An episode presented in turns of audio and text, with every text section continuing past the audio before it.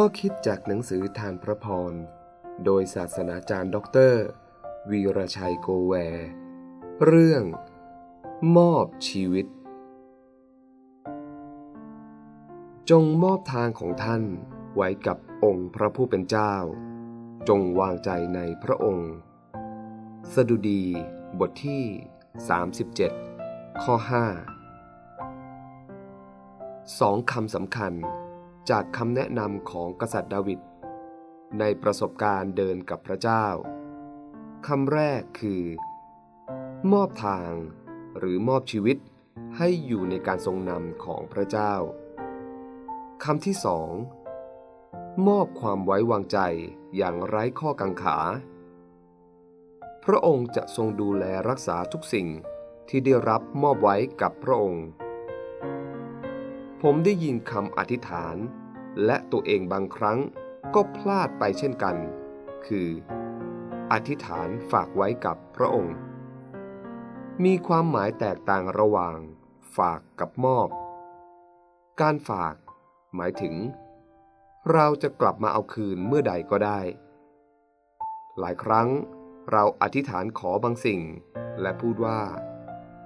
ข้าพเจ้าขอฝากไว้กับพระองค์ เวลาผ่านไป เขาพบว่าเรื่องราวของเขายังไปไม่ถึงไหน ปัญหายังคงเหมือนเดิม เขาก็จะเอาคืนจากพระเจ้ามาจัดการเองตามใจชอบ แต่การมอบหมายถึง เราทราบความจำกัดในปัญญา ความสามารถและความรู้ของเรา เราอาจก้าวพลาดได้ ชีวิต มีความละเอียดอ่อน ไม่อาจพยากรณ์ได้ว่า จะมีสิ่งใดเกิดขึ้นบ้าง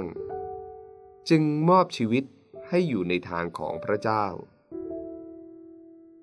เมื่อได้มอบชีวิตให้อยู่ในทางของพระเจ้าแล้ว เรามีความมั่นใจ เราวางใจในทางนี้ไม่ว่าจะเกิดอะไรขึ้น พระองค์จะจัดหนทางให้เรา แม้ว่าที่นั่น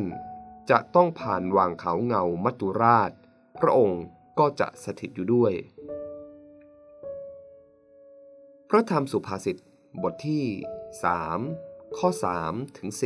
4 กล่าวสนับสนุนเรื่องนี้ว่า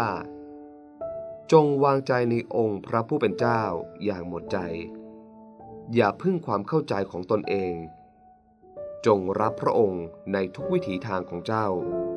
แล้วพระองค์ จะทำให้ทางของเจ้าราบเรียบ ผมได้มอบชีวิตตามการทรงเรียก ผมเป็นผู้น้อย มีความรู้น้อย มาจากครอบครัวที่แตกขาด พระเจ้าทรงเรียกให้เดินทางของพระองค์เมื่ออายุ 15 ปี และได้ถวายตัว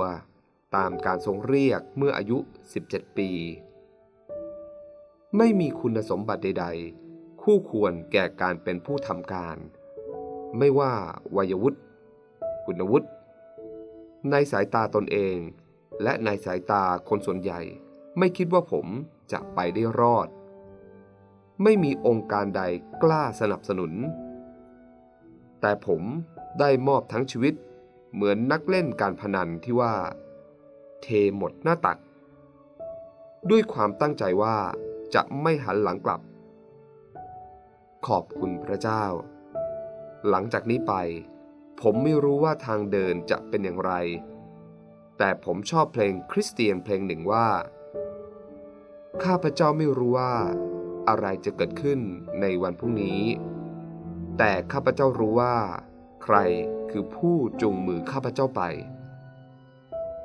จงขอบคุณพระเจ้า ที่ทรงรักษาทุกสิ่งที่มอบไว้กับ พระองค์